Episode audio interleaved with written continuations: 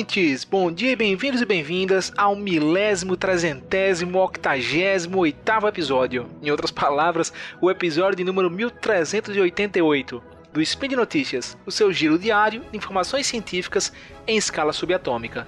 Aqui é o Marcelo Ribeiro Dantas falando de Paris, mas natural de Natal, e hoje, dia 16 de Irisian, no calendário Decatrian, que ninguém usa, mas a gente insiste em falar aqui para vocês, e domingo, dia 29 de agosto de 2021, no historicamente consolidado calendário gregoriano, falaremos sobre Covid-19, causalidade e paradoxos. Editor, roda a vinheta. Notícias.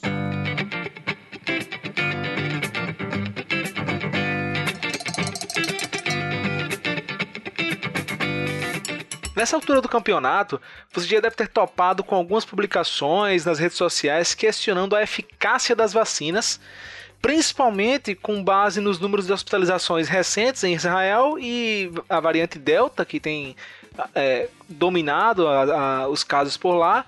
E Israel, principalmente por ser um dos países com uma das maiores taxas de vacinação no mundo hoje. Então, se você ainda não topou, esse spin de hoje vai te imunizar, digamos assim, para quando você tiver contato com essa notícia, não cair na desinformação.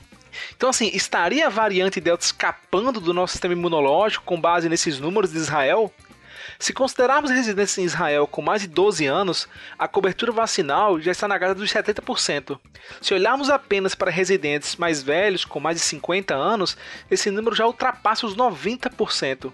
Diante desse panorama, não é por menos que a gente se surpreenda quando lermos que cerca de 60% de todos os pacientes hospitalizados por Covid-19 em Israel, esses dados são de, de 15 de agosto de 2021, 60% estavam completamente imunizados, o que significa que eles tomaram as duas doses da vacina, da vacina Pfizer.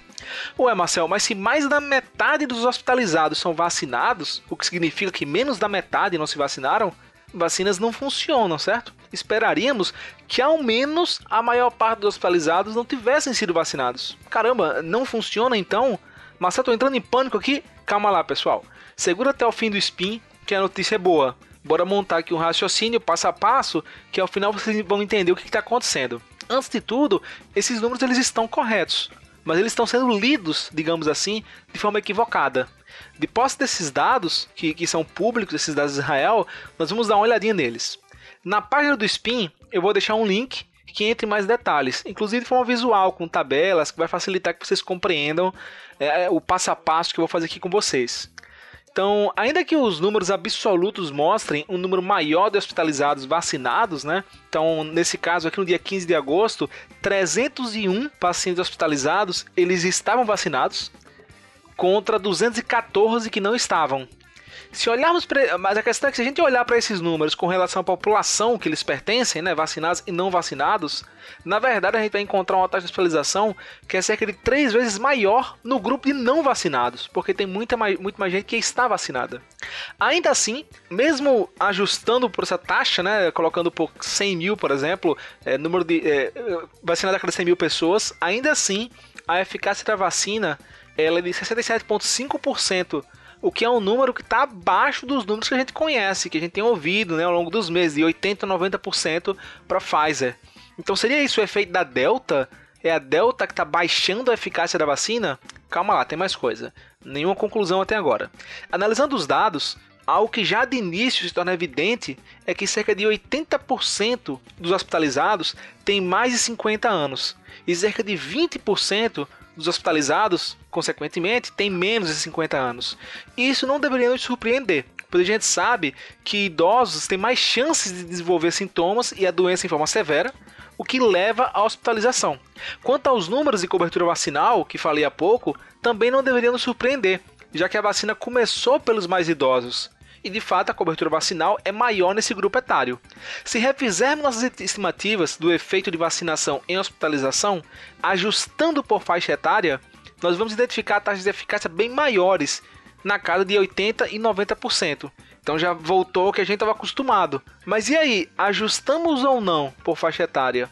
Esse é um exemplo do que a gente chama de paradoxo de Simpson, algo que por muito tempo confundiu a cabeça de muitas pessoas, muitos estatísticos, e hoje, através de uma perspectiva causal, é um problema muito mais simples de se resolver.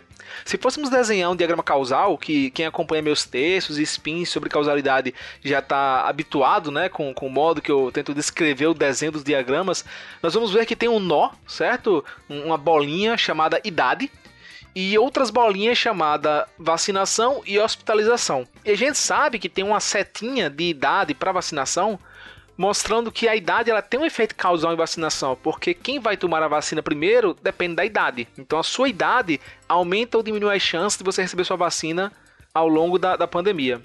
E também tem uma outra setinha saindo de idade para hospitalização, porque a gente também sabe que idosos tendem a se hospitalizar mais que jovens. Então a estrutura seria esses três pontos, com saindo duas setinhas de idade apontando para vacinação e hospitalização. Essa estrutura implica idade em ser uma variável que a gente chama de variável de confusão, que confunde nossas estimativas entre a eficácia da vacinação e seus efeitos causais em hospitalização. Esse tipo de configuração nos diz que o modo sem viés de estimar o efeito de vacinação em hospitalização é ajustando por idade. Caso tivéssemos idade como mediadora ou colisora, que são outros tipos de variáveis, outros tipos de configurações causais, o que é algo que eu já falei em outros spins também, a mensagem seria a contrária, que não podemos ajustar por idade, pois desse modo, ao ajustar, nós estaríamos adicionando viés à nossa análise, não removendo. Mas nesse caso aqui, como idade é uma variável de confusão, o jeito de encontrar a estimativa correta sem viés é ajustando por ela. Ou seja, nesse caso, nós temos que ajustar por idade. E ao fazer isso, iremos encontrar as taxas de eficácia corretas e que são próximas das do estudo de fase 3 da Pfizer, que a gente conhece, que é na casa dos 90%, mostrando que a variante Delta em Israel aparentemente não tem sido capaz de escapar da vacina. O pulo do gato para entender isso é perceber que a falta, é, perceber a falta de balanço nos nossos dados. Um exemplo absurdo seria imaginar que 100% das pessoas estivessem vacinadas. Se 100%, se todo mundo está vacinado, todo mundo que está hospitalizado vai ser vacinado. Não porque vacina não funciona, mas porque não existem pessoas não vacinadas. Se uma grande parte de quem costuma se hospitalizar está imunizado, mesmo que apenas uma pequena porcentagem desenvolva a doença em estado grave, o que é esperado, esse número ainda vai ser maior do que grupos sem vacina, mas que têm menor chance de desenvolver a forma severa da doença. Um outro exemplo exagerado para vocês entenderem aqui: 1% de mil é 10, mas 50% de 10 é 5. 1% tem essa, passa essa ideia de ser menor que 50%. Mas se olharmos os números absolutos, 10 é maior que 5. Porque essas porcentagens estão falando de populações diferentes. É essa confusão de populações diferentes e as, os dados de eficácia, eh, os dados de, de, de hospitalização e os dados de, de, grau de doença que se desenvolve é diferente entre esses grupos. Então é uma salada de fruta de coisas diferentes que são colocadas juntas. E se a gente não perceber, a gente fica com a impressão ou que a eficácia caiu, ou que a vacina não funciona e outras coisas desse tipo. Então, o resumo da ópera é que vacinas funcionam sim. E a imunização, o que tudo indica, tem protegido os israelenses, inclusive da variante Delta. Por olha só, pessoal, lembrando que esse podcast só é possível acontecer por conta do seu apoio no patronato do SciCast tanto no Patreon quanto no Padrim e também no PicPay. Então, espero que tenham gostado e compreendido esse tema que é relevante.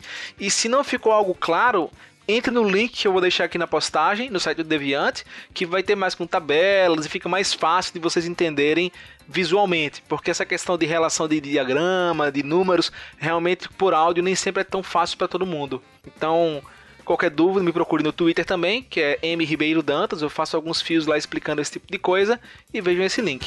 Valeu, pessoal!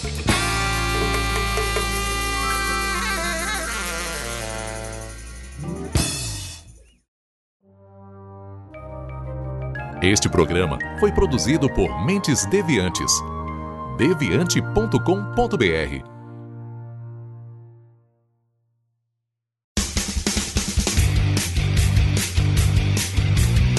Cortes, edição de podcast.